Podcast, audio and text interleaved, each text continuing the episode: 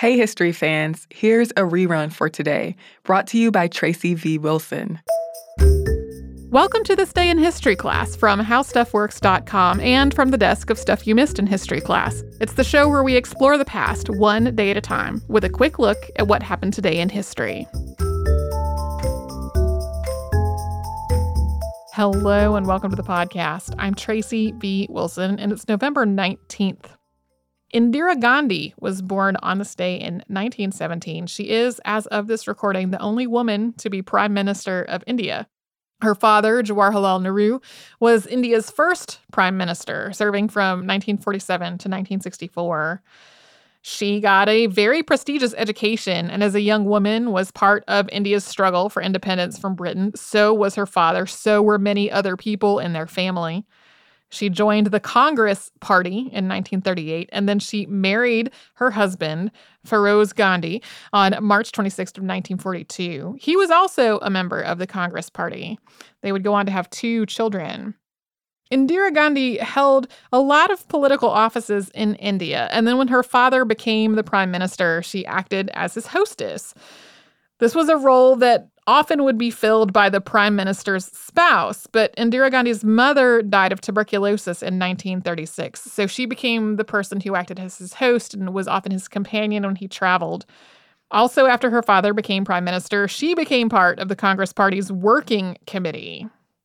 In 1964, her father's successor named her the Minister of Information and Broadcasting, and then he died in office in 1966. That's when Indira Gandhi became the leader of the Congress Party, which also made her the prime minister. She had been placed in this position through a compromise between different factions within the Congress Party, but at the same time, her leadership was immediately and frequently challenged. She served three consecutive terms, though, holding other roles during that time, which included being the Minister of Atomic Energy and leading the Ministry of External Affairs and the Ministry of Home Affairs at various points. Her first terms in office were really contentious and marked with a lot of infighting within her political party, including a spin off into an entirely new party known as the New Congress Party. And this time was also marked with a lot of strife on the Indian subcontinent. But at the same time, Gandhi's early tenure as prime minister also had its share of successes, including a program that made the country more self sufficient in terms of its food production. There were also a lot of very popular social welfare programs that were rolled out. In 1971, Gandhi also supported East Pakistan in its effort to separate from West Pakistan, becoming the independent nation of Bangladesh. This included taking in Pakistani refugees, as well as supplying troops and arms and eventually invading Pakistan. After the 1971 election, though, she was charged with breaking election law. And after a court ruled against her, she was supposed to resign her post and then not run for office again for a period of six years. Instead, though, she declared a state of emergency and imprisoned her political opponents as well as political dissidents.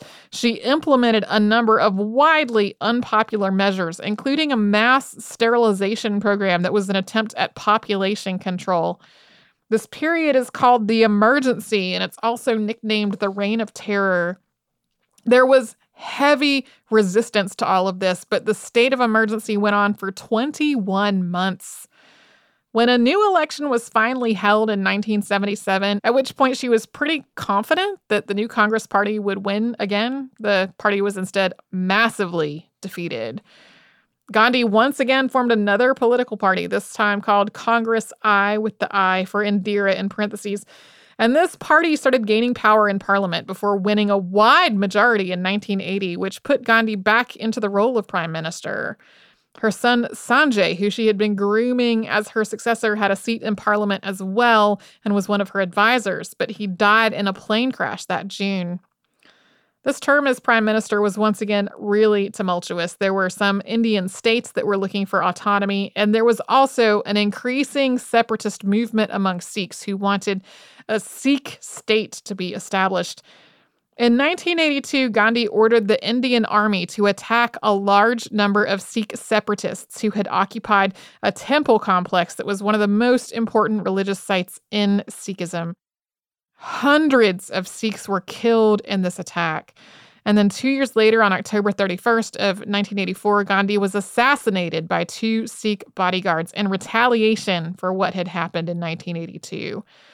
Her surviving son succeeded her, but in the aftermath of this assassination, there was widespread anti Sikh rioting in which thousands were killed over the span of four days. Thanks to Christopher Hasiotis for his research on today's episode and to Casey Pegram and Chandler Mays for their audio work on the show. You can subscribe to This Day in History class on Apple Podcast, Google Podcast, and wherever else you get your podcast. And you can tune in tomorrow for an infamous whaling ship